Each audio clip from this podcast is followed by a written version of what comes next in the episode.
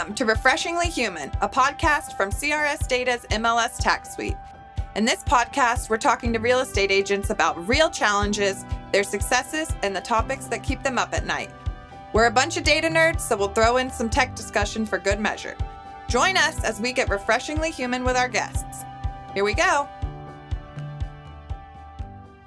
Hi, everyone. I'm Allie Flett. I work with CRS Data and Marketing Communications Manager, and I am joined today for our first podcast by Tony Stevens.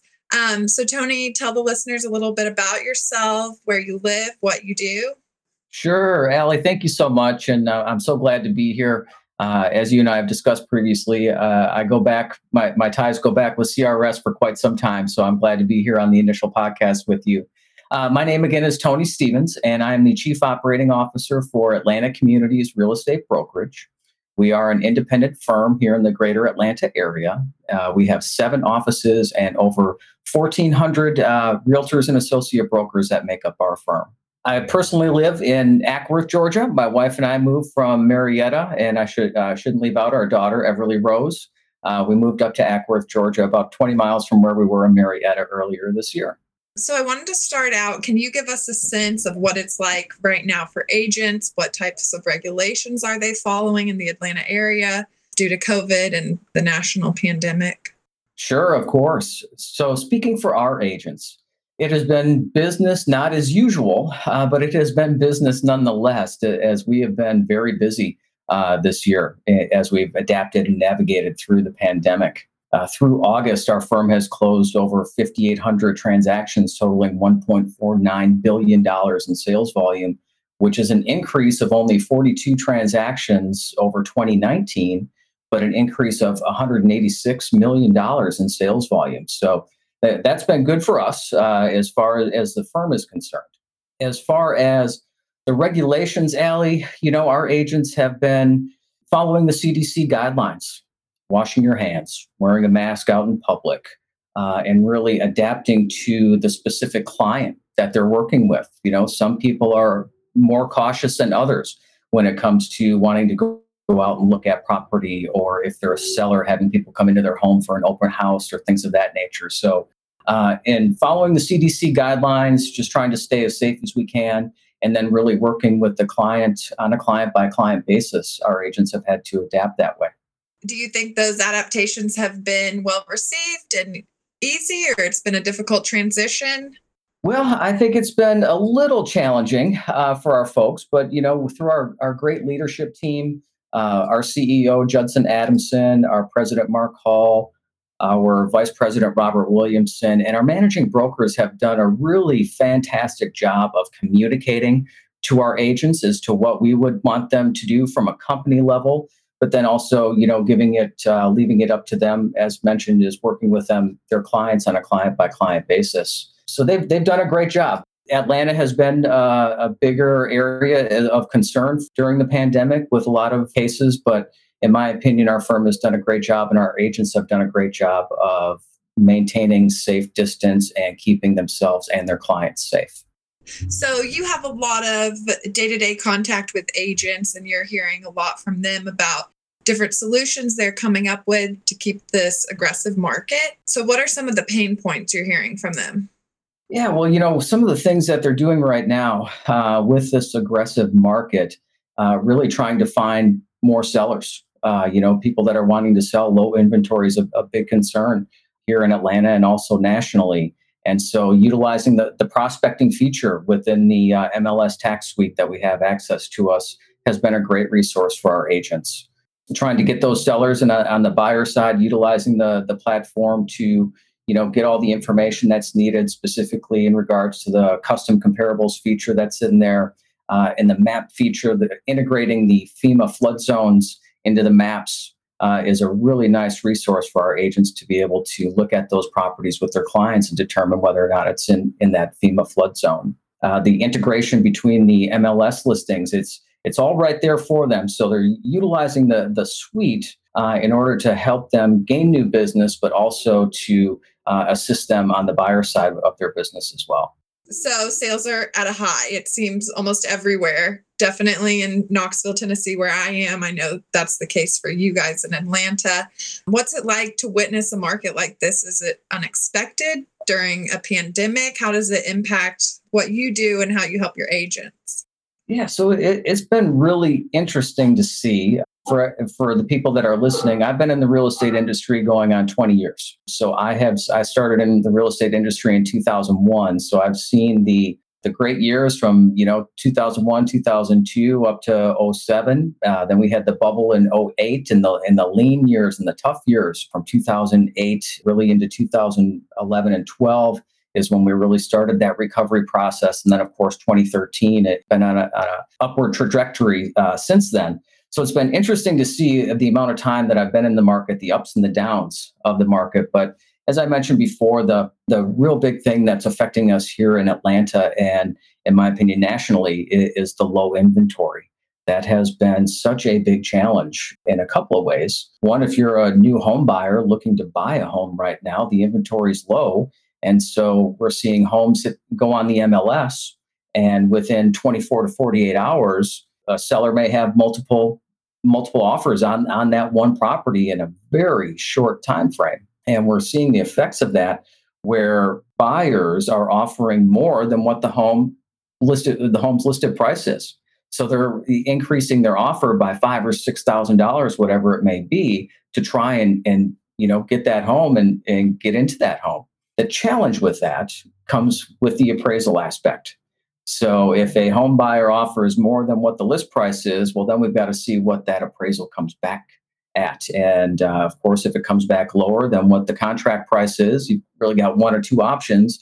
You, as the buyer, can, of course, come out of pocket if you have the ability to make up that difference, or it's going to be trying to renegotiate with the seller to get back down to that appraised value or, or close to it.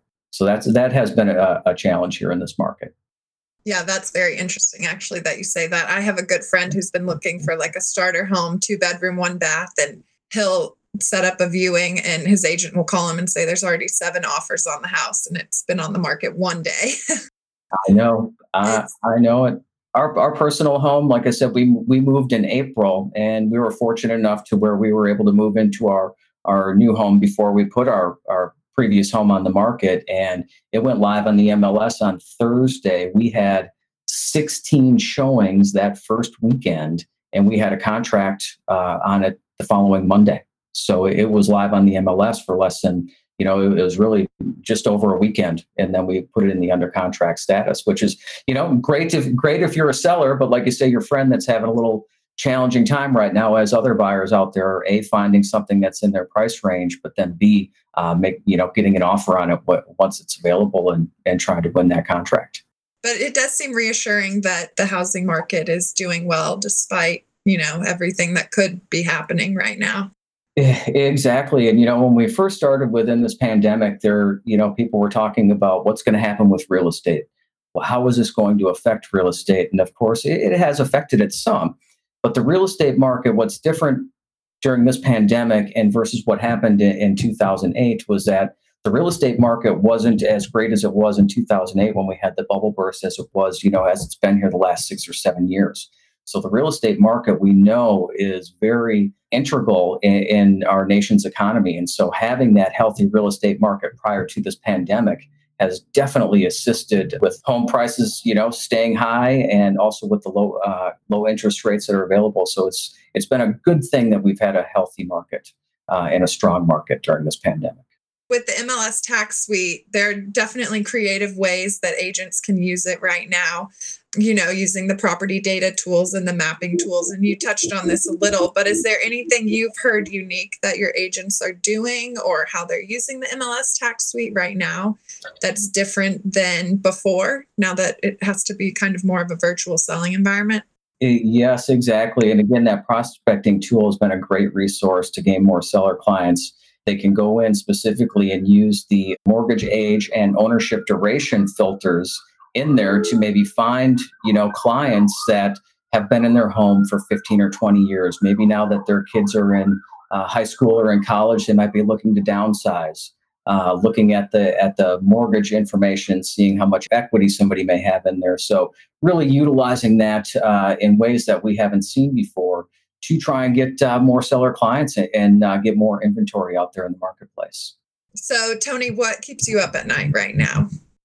You know, that's a that's a good question, Allie. Um, you know, the, this year, um, you know, still being in the midst of the pandemic, uh, it's an election year, which always uh, is cause for concern as well. You know, overall, I really don't try to let things keep me up at night that are, you know, speci- you know, out of my control or out of our control. So I don't tend to stress on that a whole lot. You know, uh, I just wake up every day and look forward to seeing what new challenges come my way and try to uh, better myself both personally and professionally on a day-to-day basis. I need to take notes from your book. Where do you think the industry will be in six months? That is a great question. Uh, you know, there, there's people out there a whole lot smarter than I am, Allie, uh, that are much better at forecasting what they think things are going to look like. But I will say, I think, in in my opinion, I think that as long as money is available for people to borrow, interest rates are low, uh, we still have, of course, the inventory challenge, but in my opinion, I think here in the Atlanta area, we're going to see things really maintain the way that they've been uh, this year and last year for the next six months. But again, you've got those other things that, that we mentioned the election, a potential vaccine for COVID 19, uh, interest rates, and inventory, I think are going to all factor into the market, real estate market, uh, not just here in Atlanta, but all but nationally. Well, do you have anything else to share with our listeners? Any more final thoughts? Yeah, you know, Allie, again, I just I, would like to thank you for uh, inviting me to be here today. Uh, we love the folks at CRS. Uh, you know, I didn't mention, but uh, prior to me joining the brokerage side of things, I worked with uh, the Georgia Multiple Listing Service and and was there when uh, Georgia MLS brought in Courthouse Retrieval Systems as, as the tax vendor. And it has been a great relationship, me personally with the folks there at CRS, but I know it's also been great for all the members of Georgia MLS when your product was brought into their service. And we appreciate the relationship also. And thank you so much for coming on. This has been great. It has been absolutely my pleasure, and uh, hope we can do it again soon. Thanks, Tony.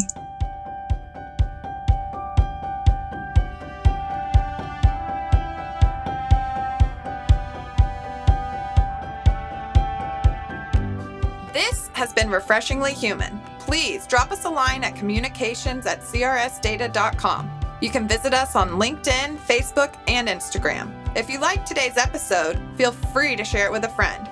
We welcome guest recommendations. From all of us at CRS Data's MLS Tax Suite, thanks so much for listening.